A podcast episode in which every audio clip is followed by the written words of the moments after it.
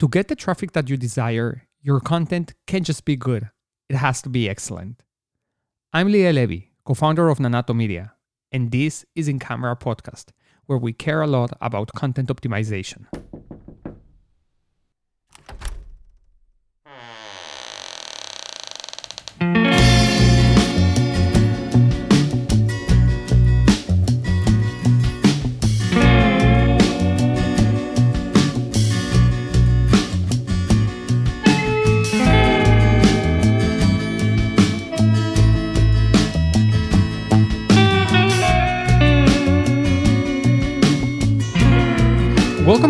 Podcast, private legal marketing conversations. Grace, welcome back. How are you today? Good. How are you, Leo? Grace, I'm doing good. Um, this week, you know, I told you we are participating at Great Legal Marketing, which is taking place right now as we speak, somewhere in, um, I think, DC or uh, Arlington, Virginia. Uh, we were there present actually last year, and it was a lot of fun. And so I'm really glad that we got a chance to participate, even if it's just virtually, right? Just like you've been doing also in some other conferences. Sometimes that's the way uh, to go. It's the way we have to go right now, at least It is. until the near It is. It is. It is, Grace. But you know, we've talked about it before, and it's always great to be able to support these organizations and lawyers who actually still take the time and make an effort to continue keeping themselves up to date on marketing trends and opportunities. All right.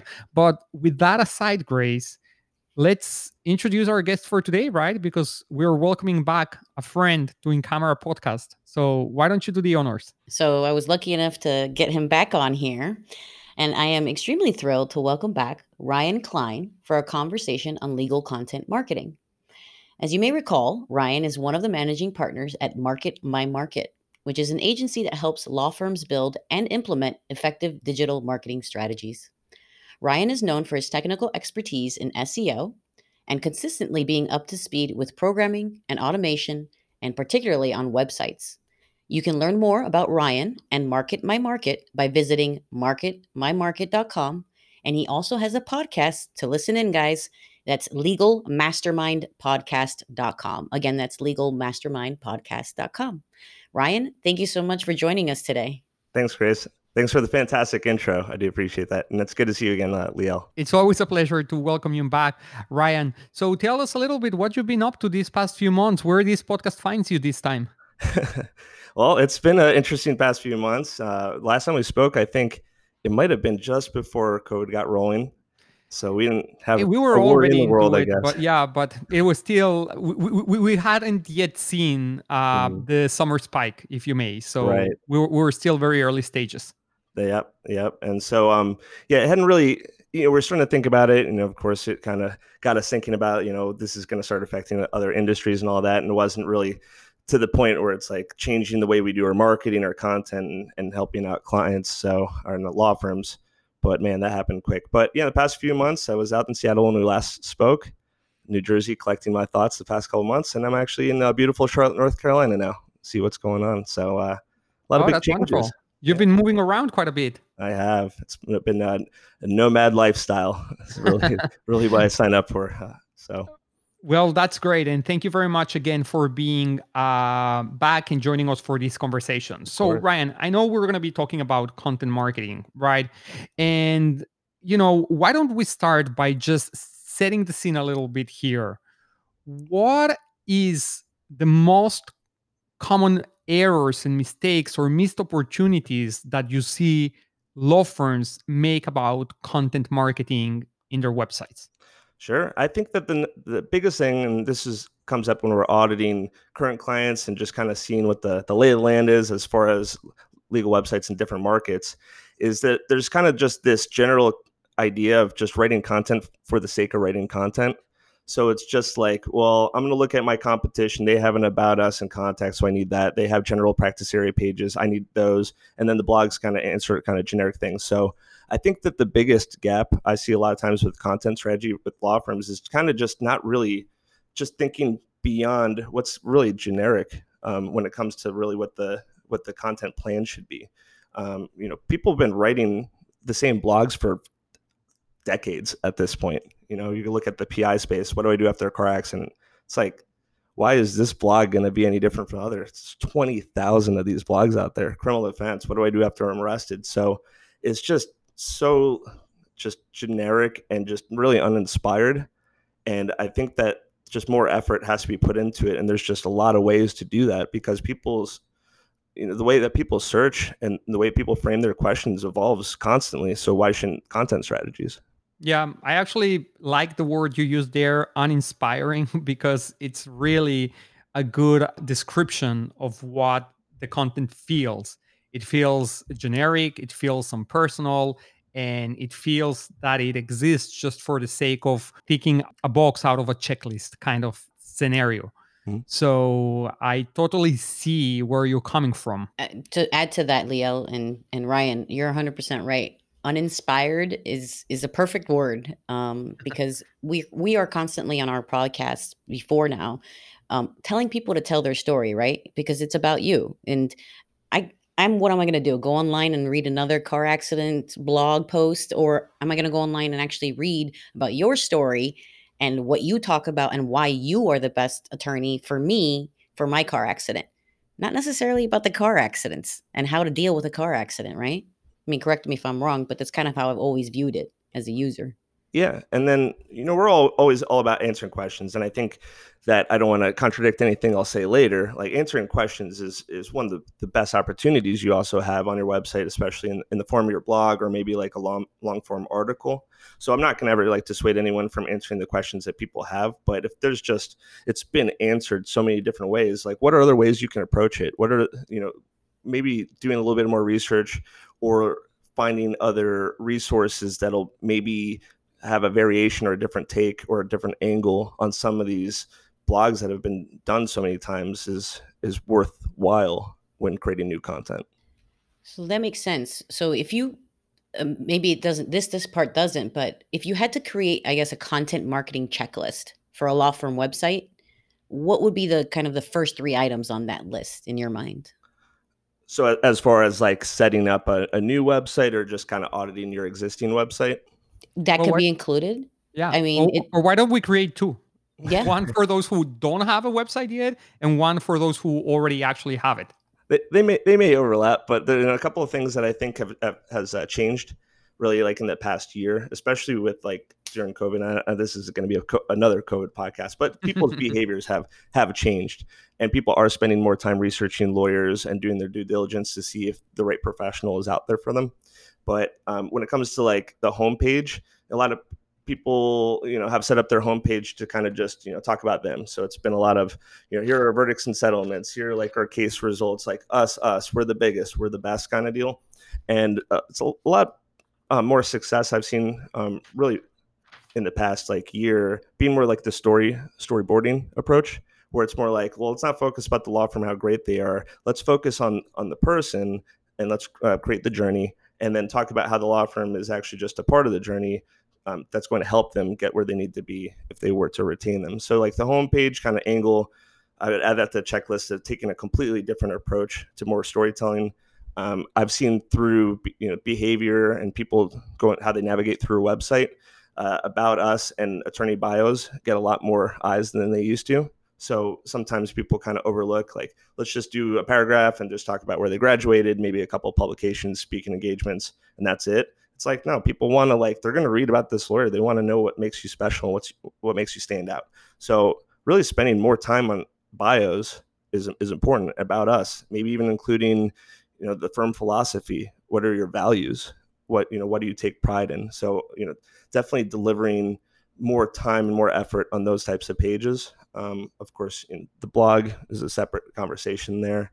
And then um, dedicating sometimes dedicating page to maybe like the, the testimonials and, and reviews or however people speak about you. Um, people tend to include a few on, on a website but i think that if you really have a lot rolling it's good to kind of go out other places and bring them in into you know one one page kind of aggregate you know all the positivity that's out there for you in one place that it can be seen so those are probably a few things i would definitely include so i don't know if you would consider that new content or old content but what would you say if we're looking at new and old right because content is there's so much there are the older firms that have been around for a while, like you said, and have had all these blog posts and have had these questionnaires answered forever, right? Mhm. So, what would you say could be the advantages or disadvantages, or are there, of only posting new content and not potentially optimizing existing content? I mean, the benefit of posting new content, there's always going to be the, the benefit of you know keeping the website fresh, being able to keep up on trending topics, mostly in the form of a blog. You know, your blog is really kind of your your foundation of of really keeping up with what's trending. If you're taking you're talking about your your typical pages, you'll you'll probably find yourself in a situation where you're like, I don't really have to add more pages or practice areas or ge- geographical pages, or you might have like kind of a limit there. Um, but the blog is, you know, always a good opportunity to have something fresh. But as far as existing content, I mean, that's that's a great way to kind of transition to just a huge opportunity from a content standpoint. I think that a, a lot of law firm websites completely completely neglect the fact that they've created content that might be five, eight, who even ten years old, and it just hasn't been touched, hasn't been updated. It might be following the best practices and standards for content which was a decade ago which is like nothing compared to what it is nowadays. So i don't know how long it is that most law firms that claim to be proactive with their marketing or content marketing um, how often they think it's appropriate to do kind of what are maybe considered content refreshes or kind of auditing their existing content that's probably something that should be done like probably no less than annually. Some some people are more proactive is probably biannually. Um, and the benefits is just like keeping up with what google is looking for and consumers are looking for. And uh, that can be a whole thing that we get into now whatever you guys want to do. Uh, and that I think that's exactly what's coming next. But before we get into best practices for optimizing existing content, Ryan, uh, you've mentioned something there that I, you know, I want to dig a little bit deeper into that. You've said that people are researching more, right? And you've also hinted to that as a way as, you know, since COVID began, we are seeing that search may have retained its search volumes that it had before or people are searching more right depending the practice area maybe even the market what makes you or what have you seen in terms of data that leads you to believe that people are actually researching more before they actually convert what are the signals that you are noticing in user behavior so i, I only have one core uh, piece of evidence there and it's that i pretty consistently do surveying um, out, out into like the public. So I'll conduct surveys via what's called Mechanical Turk. It's an Amazon uh, program. It's kind of like um, it's not Survey Monkey. There's there's like other survey platforms Yeah. out there, but it's Sure. basically just getting a sample of probably like 500 people and then kind of narrowing it down by criteria, such as you know have you been looking for professional service in the past you know six months and kind of asking a couple criteria the people that meet the criteria will participate in the survey and then i'll, I'll ask them a series of questions so um, yeah I, I try not to do anything that's speculative because i know that it's really easy for people to put out data that's just like this makes sense so this is what it is like Mhm. that is not what we're trying to do um, at least with my team. So it'll basically uh, be, be in surveys and asking questions such as you know have you needed a professional service in the past six months? Um, uh, what was the average amount of time that you spent? What websites did you go to? How long did you spend on each website? What were you looking for? So it's like really trying to draw like actual data before you know going out and being like well this is what it is and let's adjust accordingly. You know want to want to have that kind of data. So um, as far as maybe like behavior on website you know you can look at analytics and you can see maybe in some situations where the time on site um, or the pages visited um, might fluctuate uh, depending on what the topic is and then maybe you can get some interesting data from that. Um, but yeah as far as like surveying especially in anticipation of something that's kind of really starting to happen so you don't maybe have the data just yet you know via your website um, that's you know what i have to go off of i guess for this particular you know situation Right. And I think that, uh, Grace, kind of like ties very well with some of the conversations that we've had here before, where we've gone into deep dives of search volume analysis of practice areas across different markets, right? And what we are noticing is that many of these markets have actually had an increase in search volume compared to the previous year or previous two years. But we know, for instance, in the area of personal injury, that there have been less motor vehicle accidents, at least until we have, un- until the point that we have records of 2020 this year than they have been in previous years. But how do we justify that there's been more search on these particular kind of accidents in some markets, despite also seeing that there's been less actual accidents themselves. Well, it can also be because people are researching more, right? They're spending more time completing different kinds of search queries, trying to identify what are their options, looking different brands, and trying to uh, make up their decision. So that could be one of the reasons. And I appreciate Ryan sharing with us a little bit of the insights that you've guys seen through the uh, service that you've conducted. That's actually great. Right.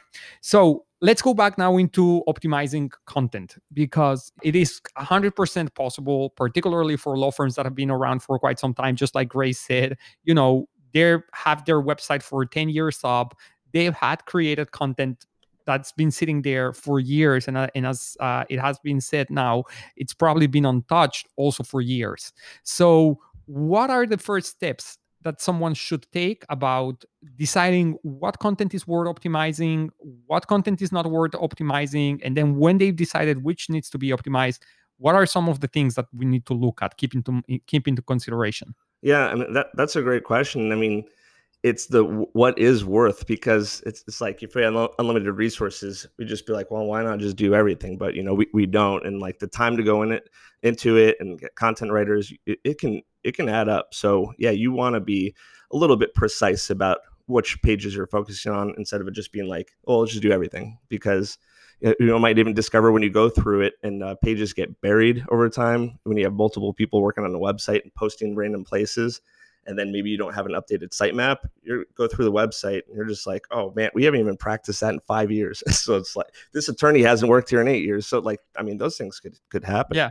And so probably just doing some sort of like general audit of like what your website is even at at this time because these websites turn into monsters especially when you get like agency that worked from 2012 to 2015 and then this consultant so um, really knowing Ryan, what's worth. Can, can, we stop there just for one yeah. For one second? And for some, you know, listeners that may have not yet had a general audit performed on their website over the past few years, you know, they probably have a web developer that maintains the website. You know, just make sure that plugins get updated and there are no major errors, like things are just running. What would be the difference between that you know just having someone who's maintaining your website and then doing an actual audit, what are the kind of things that you would identify on a general audit that don't come up on the monthly maintenance report that you get from your web developer? Sure. So, you know, webmaster is you know responsible for the website being functional, operational. Obviously, having up uptime. Uh, on the other side, you know, if someone's more you know adept with like different aspects of SEO, they'll be looking a little bit more at how the website's getting crawled um, so if Google and other search engines are appropriately crawling the website and all its pages on you know an appropriate periodic basis, if it's getting indexed well, so if your website has a thousand pages, um, and then you do a search like in Google Search Console, you know, great webmaster tool, but used by SEOs all the time. It's like, yeah, you do have a thousand pages indexed. Um, making sure that there aren't um, you know, missing pages, broken pages, you know, your common 404 errors. So, you know, some of those things kind of overlap. Like a webmaster, they wouldn't be doing the best job if they allowed you to have broken pages. But at the same time, an SEO is going to have possibly tools and be doing um, more uh, work to kind of identify and expose these things uh, on a regular basis. Perfect. Thank you so much. Excellent. So now that you've determined basically what is what are the kind of insights that you would get out of an audit let's go back to analyze when should you just prioritize a particular type of content and optimize that one yeah. So I can probably think about that in, in steps. So, you know, we're, we're, talking about like the first steps. What what's worth actually looking into? So, you know, you do the first run, maybe you have a sitemap, you're like, these pages are outdated completely and then it's maybe either webmaster SEO just eliminating pages because they're probably essentially worthless if you want to remove them. So, and then at that point, I think that it's kind of taking a look at the pages that you do have, and you're like, well, we wrote about you know these these practice areas. You know, we we wanted to get cases from this. Like, I wrote this page for a reason. It, was, it would have been you know great for the law firm if we actually generating some qualified traffic from this, and we really haven't. So, kind of like grouping together a bunch of pages that you know the, the law firm put effort into creating, and maybe looking on analytics, you know, Google Analytics, maybe using like a keyword tool to kind of see where it's at. So it's like I created, we created these pages, we spent time on them, um, and nothing's happening. So we're using a tool, whether it be um, analytics to see if it gets traffic and it's just not converting, or if it's not getting any traffic, maybe using a tool. We use uh, SERPbook. Uh, I think now it's keyword.com, whatever keyword tool you like using, and just identifying where it where it's at. Um, you could use that or Google Search Console, and then you start to get an idea of okay, the reason that this doesn't get any traffic and I haven't gotten leads from this is because it's just not anywhere to be seen. It's just like on the fifth page, and that's where it's always been. So that's when you start to get an idea of, you know, your pages I don't want. That's fine. Let's remove them. But here are the ones I, I did want to get leads from. I do want traffic here, and what are the reasons is getting held back, and and then you can start to kind of come up with a optimization plan. So I'm hearing here a lot of things. One of them is that having more pages on your website doesn't necessarily mean having a better website, right? Absolutely. If they're not bringing in traffic, then there might as well not exist. Or, as you've said, if you've ident- if those are critical pages, whether they're practice areas, whether they're of particular areas of interest to you that you would hope or you want people to see because you know they have the potential of getting you business, then those are the pages that you'd want to optimize, right? And improve so that they can actually start generating traffic. Mm-hmm. Now, before we move out of this topic, one of the things that I've seen a lot in law firm websites is duplicate content, mm-hmm. right? And uh, it it's surprising, but most of the times when we bring this to the attention of law firms, they're kind of like, I didn't know, you know, I didn't have no idea that there's such a thing as duplicate content, common content, unique content. Um, and for those who are listening to this podcast and are hearing these terms for the first time, Ryan, can you explain a little bit duplicate content? Why is it a bad thing? What do you do when you have this kind of situation? Yeah, I, I think it's yeah, it's definitely worth mentioning because it happens on every single website. it's just yeah. one way or well, another. It exists. Yeah, just, there's going to be there. Like some whoever's listening, you know, right at this moment, they're like, no, not me. Yes, you probably. it's probably 99% chance. And it's not the whole website by any means, but definitely it just happens with se- several pages. So um, there's two times that it happens. Well, that you know, I can think of right now. There's one where you, you know, proactively did lift content from another website and place it on your website with that being like, oh, that the this website wrote it exactly how I would have wrote it. So like I'll just take it. All right. So um we'll talk about why you don't do that, I guess, after. But that's one way it happens. And the second is that you actually, you know, are writing a lot of great content, and then another lawyer or website thinks the same thing and actually takes it from your website because you know, duplicate con- content comes up the same way, regardless if you took it or someone took it from you. Um, and as far as you know, like the implications or you know the negative effects of, of doing it. Uh, duplicated content that didn't originate from your website just has absolute absolutely no value. Like google already knows who the original author is. It's already been indexed. So once you know google like sees it again it's just like oh this is already over there. This web this page has no value.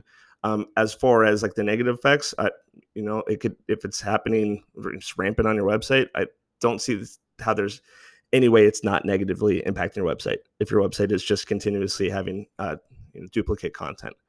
Um, as far as what to do in this situation if, if you're doing it yourself i mean stop doing it. If you're you have a habit of you know kind of rewriting existing content probably have to get better at writing it at a degree of you know uniqueness. Um, and then uh, in other situations I'm not a lawyer myself and I can't advise on this part, but uh, cease and desist seem to be the, the solution in a lot of situations. Thanks for giving us a little bit here of context and ideas about what duplicate content may represent and why it's important, right, to have this awareness. I guess, particularly when you're actually hiring someone to do content writing for you, or you're just commissioned a new website and it has been handed to you, or you're at the stage of uh, reviewing the content that's been written for the website. There are tools that can help you identify whether this content is unique or not right? Mm-hmm. So that's uh, a good and important exercise uh, that can be done.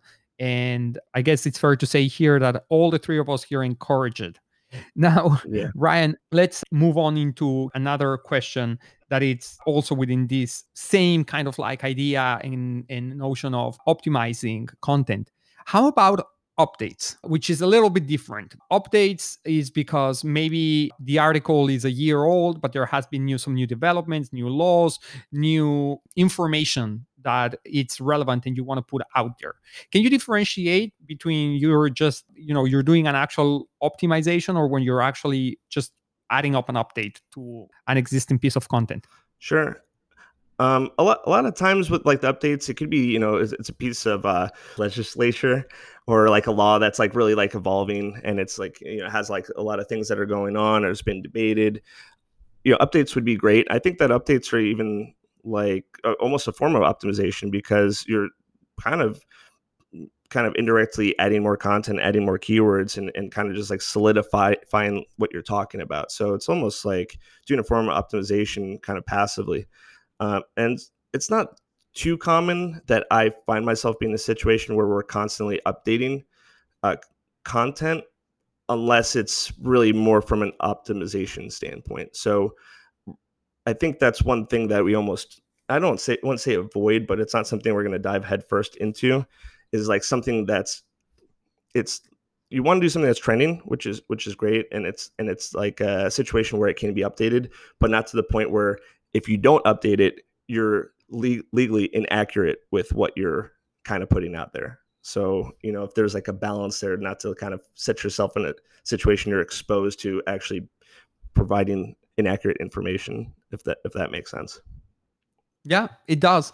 And with that, Ryan, I guess I want to talk about because a lot of what we're focusing right here is written content, right? Mm-hmm. Basically, your articles, your blog posts, your practice area pages, your about us, and all that good stuff. Now, how does video add value to a content strategy on a website?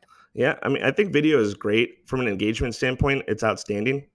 So if you have a, a great page, situation that will typically present to a lawyer and I don't want I have too many thoughts going on at once because now I'm thinking about how do you get a lawyer to even set aside the time to do the video? You know, we all deal with that situation. But if they do, it's definitely one of those situations where you, you have a great page of content, it's getting a lot of traffic, and maybe engagement is like a little bit on the lower end. Video is fantastic for for engagement. I think that people love having different mediums for absorbing information, and some people are fine with text, and some people hate it, and uh, they click right to the video and um, and I love videos as much as the law firm is able to dedicate the time to providing them.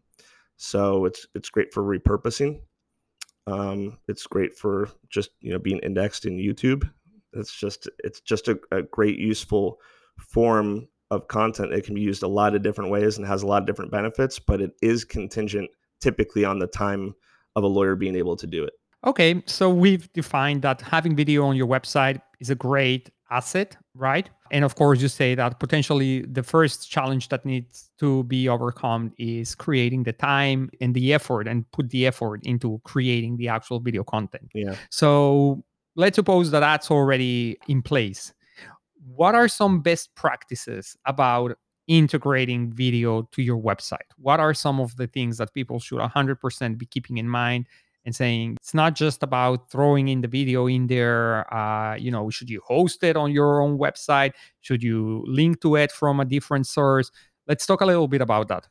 That's that's interesting you're saying that. I, I literally just had a conversation with with a, a lawyer during the discovery call just an hour ago about one of the biggest cons that he found with embedding a youtube video and why it, the possibility of, of people really truly trying to consider hosting it themselves and maybe not just embedding players let me guess. Yeah. Was it was it that it it will then suggest videos from other sources? you 100% got it. That Yeah, is had that exactly the. conversation. He was terrified of what was autoplaying. Uh, autoplay, Yeah. completely irrelevant competition, and then uh, you know the average visitor website probably doesn't look at it like oh you know it's just a YouTube embed. They're just like why is this guy playing these weird videos all of a sudden? And that is going to turn the tide, in my opinion, away from potentially using third party embeds. So to use them or not? I don't know. I don't think so anymore. I, the verdict's still out for me. I mean, this is um this So is new to me, you know. I have something to say about that. I actually, and I think they took away this feature. However, YouTube used to let you, if you knew the custom code for it, loop playback and Mm. not allow anything else to show up. So I have a I had a way around it and I haven't updated the code since, but it would loop back and not play anybody else's video except for what's inside of my channel. So there's a channel parameter that you can create in the script, just so you guys know. If if that's the case, I'm on board.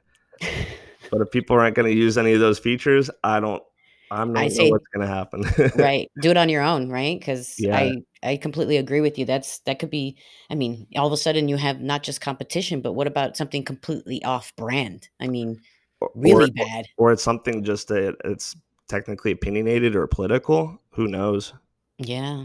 Yeah. But but uh, Ryan, so let's suppose that someone is here on the fence, right? Yeah. Says, "Hmm, you know, okay, so they may see some other content that may not necessarily be mine. But are there any specific SEO advantages to having the we- the video linked from YouTube and not another source or hosted natively on the website? I, I think at the end the day, since it's an embed and it's technically pulling in something that isn't a part of your website, I can't technically imagine that there's an SEO benefit because it's just not technically a part of your website. And I, if you were to find an arrangement where you did host the video, I think that you have a little bit more control over how you can kind of optimize some of some of the aspects of that kind of asset. Um, it, it, like for one example, there is a uh, a sitemap that's dedicated to videos. So if you were to do a sitemap, you know, not to get too technical with all this, but it's just e- easy for you know search engines to know what assets you have on your website. So it's very common to have a sitemap just for pages your website and a sitemap just for posts. Um, but a lot of a lot of people that I believe that are doing high, high level SEO oftentimes do have sitemaps specifically for their videos, and I would imagine that there's a, a reason for that. And I believe that uh, Google Search Console also acknowledges specifically video sitemaps for submission. Great, excellent. So let's now, not to confuse too much listeners who do have videos on YouTube or not, right? It depends. There is no certain rule here that's gonna say, you know, you're losing visitors because of your YouTube embedded video or because you're actually hosting it natively, right? So there's not necessarily a direct impact to doing it either way. The, the biggest thing I could think of is really load time. So sometimes with third party scripts, if it drags down the load time and it takes longer for a website to load because of these scripts, that that could lead to not only a, a poor uh, visitor experience but potentially SEO. So if it came down to maybe load time, that'd be something to consider. Before we move out of uh, videos, let's just talk a little bit about then. Okay, you've decided that you don't want to embed your videos from YouTube or Vimeo, or you are doing Vimeo and not YouTube because of the same reason of what Grace said, because you can actually control more the user experience and what they see, what they don't see. Which, by the way, I don't we didn't mention it, but you can actually do that with a paid membership to Vimeo, right? All all of those things, Mm. just control add calls to actions to your video if you want as well define what happens at the end of the video and, and, and those things now is there value disregarding that to actually post your videos on youtube and actually have links on the youtube video information going back to your website Yeah, I, I, I always advise something like that. Um, Okay. If you're going to be spending the time on YouTube, you'd still want to do whatever options that they have for optimization on YouTube. Um, I believe that YouTube you know, would be still considered the second most used search engine in the world, or if not not the world, that'd be the country. I'm not going to say that uh, I, I know any law firms that get a ton of leads from those kinds of searches. I'm not sure if people are technically always searching for their questions on YouTube, but uh, there's plenty of opportunities to optimize for you know the title, description, tags are very very easy, and it gets a lot of views, and it's and it's great for branding. And as far as linking back, sure, I mean you, you can hyperlink to whatever you want. You can send them back to a, the dedicated page, a contact page, you know, really anywhere that you want. And I'm not going to say that you can uh, carry a whole backlinking strategy from a YouTube channel or course. anything, but you know, referring domain is a referring domain, and uh, Yeah. there's nothing but I don't see why there would be anything but just a positive impact. Good. I appreciate that. And I, I agree with you. I think video is a very, very powerful uh, way of messaging, right? And I, it's not uncommon now for people to prefer watching a video than reading over a thousand or a thousand five hundred words Right. in an article. So I definitely think that's that's great. Um, I guess last last question on that. What what do you think about creating a transcript of the video and actually having it there in the page Yeah. as the article itself? Yeah, all about it. Absolute Great. transcription. Yeah. hmm Yep. We uh, It's, transcript. eff- it's efficient. Yeah, it's it's easy. Yeah, I mean, there's a lot of platforms out there that make it so easy. You're, you're not going on to like a Facebook marketplace or group and being like, "Can someone like listen to this audio and transcribe it?" There's there's so many platforms out there, and it's not very expensive. Um, there are a lot of options, so there's no reason Yeah. not to. So I and I think Grace, because we've talked about content marketing before, and we've said that right. Just be efficient. Script out your video, Right. record it, put it on your video on your website in whichever way you prefer, and the one that is more suitable for the setup that you have, and then transcribe it, and there you go. You have your article and you have your video, and it's was all done. You know, So a small In- note: in one same. Zoom Yeah, Pro has an automatic transcription feature built in. there you go. How, is Zoom it pretty Pro. accurate? It's it's accurate if you are a person that can enunciate. So I'm not So- allowed to mumble like I normally do. well, I wouldn't call you a mumbler, but yes, you cannot mumble on Zoom Pro. It, it, you have to enunciate and be pretty clear. You know, have a good, no background noise and obvious, you know, things of that nature. But yeah, it's a pretty decent transcriber. Yeah, there's a lot of tools out there, and you can actually also uh, pay for this to be done actually by a person. Mhm. Um, I think it costs about a dollar a minute, and you know what? I mean, it's it's a great investment if it's going to save you time and it's going to give you um, a good, powerful piece of content to just have on your website. Yeah, I just I was just thinking now. I mean, can you can you strip your audio and then like run it through something that speeds it up like 1.5 times and then give it to them and be like, save a couple dollars. That's Yeah. funny. But yes, you could probably do that because it does allow you to speed up this, you know, and then have them That's an transcribe. exploit for everyone. Yeah, That's funny. maybe, maybe, maybe. That's uh, yeah. You're you're clever, Ryan. That is a clever way to get around it. I like that. I gotta say. They're gonna abuse. I'll get banned Yeah. from them. Yeah, that's true. You you just need to account then for the additional uh, half an hour or an hour that you're gonna have to put into it, fixing out all I of the mistakes that the, the, the either the person or the machine uh, did in your transcript. Good point. So, I think Grace, what do you think? I- Takeaways? Yep. So that brings us to the end of our very lovely session here. And as you know, Ryan, from the last time, we ask you for three takeaways from this session. What do you feel are three things, three actionable items that our listeners can take from this conversation Oh. and either take care of and do right now or implement potentially? Sure. So the first thing I think of is, you know, we're we're talking a lot about, well, how do we come up with better topics? So to find out what people are asking, uh, actually asking, uh, I really like using a couple tools. Um, Answer the Public is still a great tool for kind of aggregating the ways that people ask questions, and that'll kind of inspire some people to look at how they can approach content a little bit differently. Same with like the suggestive search from Google. You know, you start typing in something and it starts to autofill it. Some of the related searches, it'll kind of give you an idea of, okay, this is what people are asking more. Um, I really still like Avo as well, like just for how they kind of source together a lot of questions. So you'll go through it and you'll pretty much see a lot of things that people are obviously actually, you know, they're asking and then probably you know like oh i never really thought about that and you can either rate it as is or it can maybe inspire some other ideas. So, kind of just other places to go out to get an idea of what people are actually asking. Um, as far as you know, optimization of content, um, there's like SEOs have a million takes on different ways you should do it. I tend to think if there's one thing to be observant of with re-optimizing content or underperforming content, it's a lot of times has to do with word count. Um, people were used to writing blogs that were 250 words, 300 words, and pages that were very similar.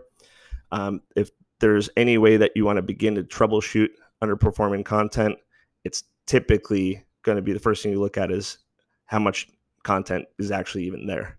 And that's a great way to refresh it too. And then, you know, and what's the what would be the target word count it, that people should be aiming for? Yeah, I think that there's probably like two. I mean, er, the average blog is typically nowadays right a lot of people writing between like 750 words and a thousand words and you know a lot of people hear that and be like well people's attention spans are, are terrible how how are they not going to read the whole thing. Well like honestly if it's engaging and it's like quality content that's not necessarily true. You know they they will you know go through the whole content. Um, so uh, pages might be as you know a thousand words as well and it just depends on on the market too and how much you're being considerate of seo in some markets i've seen people do pages that are 10,000 words just because like that's what the bar is set at just for being competitive. So you know that's always going to be in mind as well so it's always going to have some sort of minimum in most situations but sometimes you have to look you know what's relative to your competition and what kind of word count they're putting in and then um, really the last thing is I I find uh, Google Search Console to be like one of my best friends with really evaluating what my content's doing.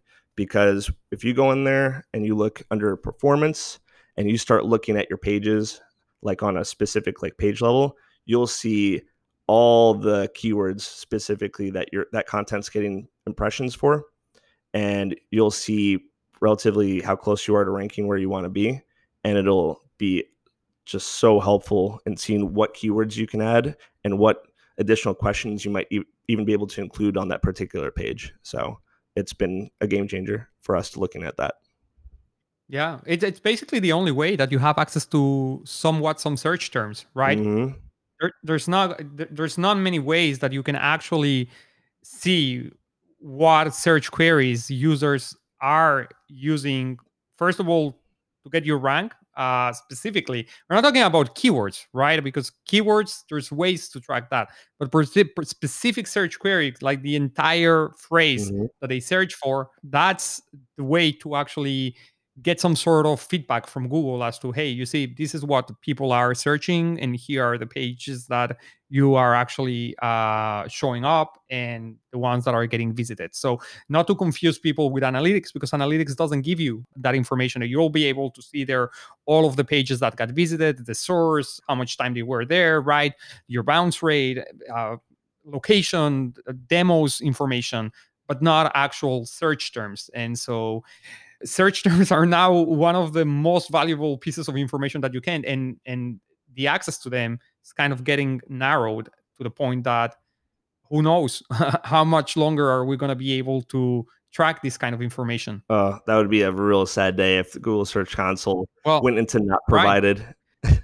well but there's you know but what we're seeing on the trend here is like in on, on google ads right the the amount of search queries that are being actually searched specifically has been reduced already, right? To the point that only reoccurring search queries are the ones mm. that are being shown on the dashboard. So, you know, who knows? And that's one of the frustrations that a lot of people have with their CRMs and such is that they can track the organic visitor, but they cannot know what was the actual search term of the person. And I tell this to a lot of people as well. I mean, if you're, I mean, one of the most valuable things of running Google Ads is you actually get to see search queries. You actually get to understand and uh, like that data it's worth money right? Disregarding of the leads that you're actually going to generate from that. It's going to help you so much for your seo strategy. I, I completely agree. It's it's actually a part of our protocol where if we start working with someone in organic capacity and they have a pay-per-click company the first thing we ask is do you mind exporting all your search queries? Because yeah. that is the data that you've essentially paid for and that is going to fast track the keyword research that we have to do by months maybe who knows how long uh, yeah valuable totally Totally, totally, totally. Very valuable information. Ryan, thank you so much for creating the time for having a conversation again with Grace and me and sharing so much uh, valuable insights about how to optimize and create content that actually serves a purpose on your website. I appreciate it. It was really fun as always. We hope to have you again sometime soon. Excellent. Excellent. Stay safe. We'll do.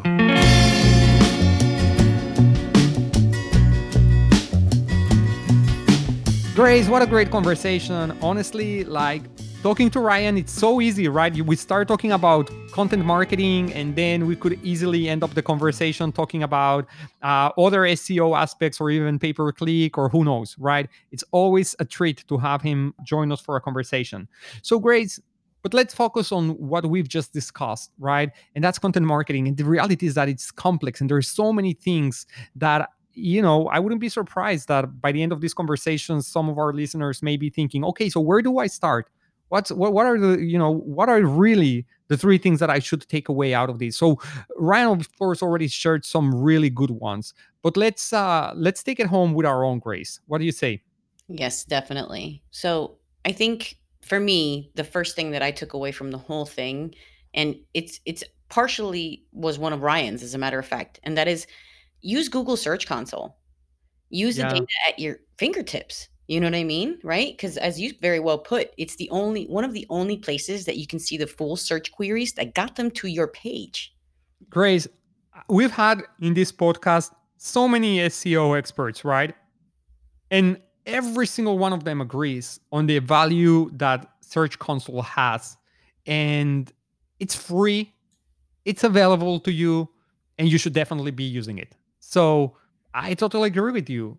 Go and make sure that you have your Search Console set up. So that's our takeaway number one, Grace. Perfect. Now, what about takeaway number two? So for me, I think takeaway number two would fall in the audit your website. Take a look at what you currently have, what you need to get to. Just do an audit. You know, check Yeah. it out.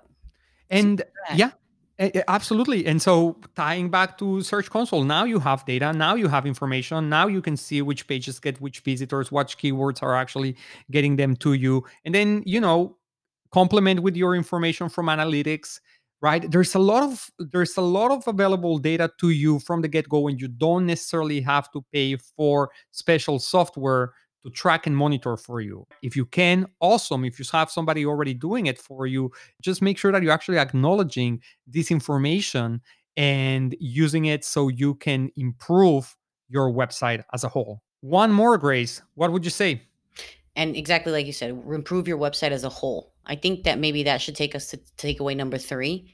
Don't look at things in silos. You need to look at the the whole big picture. And I think you and I have said this so many times, right? Like don't don't look at anything individually unless it's of benefit. But even then, it needs to be a part of the full strategy. And that includes content marketing. That includes looking at the pages that you need to revamp. That's everything. You need Yeah. to look at it as a whole, not all alone as content marketing doesn't live by itself. Yeah. Um, I think one of the things that uh, Ryan also mentioned is that more is not more necessarily when it comes to a website. You want to make sure that if you have pages, they're actually getting visits. If your pages are being visited, where are users actually using them as a gateway to initiate a conversation with you? Are they completing calls to actions there? And so if that's happening, great. Then if you have pages that you want and you hope for them to actually drive results, then optimize them so that they can actually fulfill their purpose. Otherwise, kill them, right? Right? Just right? it- right? they're- Inspiring content. There's so much uninspiring content, as Ryan put, right? yeah. And of course, content market, like actually getting down the task of writing content, it's a conversation of its own, one that we've had here before, but we can always revisit Grace. But you know what? We'll leave that for another time, another episode, another conversation. Who knows? Maybe next week. We'll see. That's right. All right, Grace. Thank you very much. Have a great rest of your week. You too, Liel. Thank you. Bye. If you like our show, make sure you subscribe, tell your coworkers, leave us a review, and send us your questions at ask at incamerapodcast.com. We'll see you next week.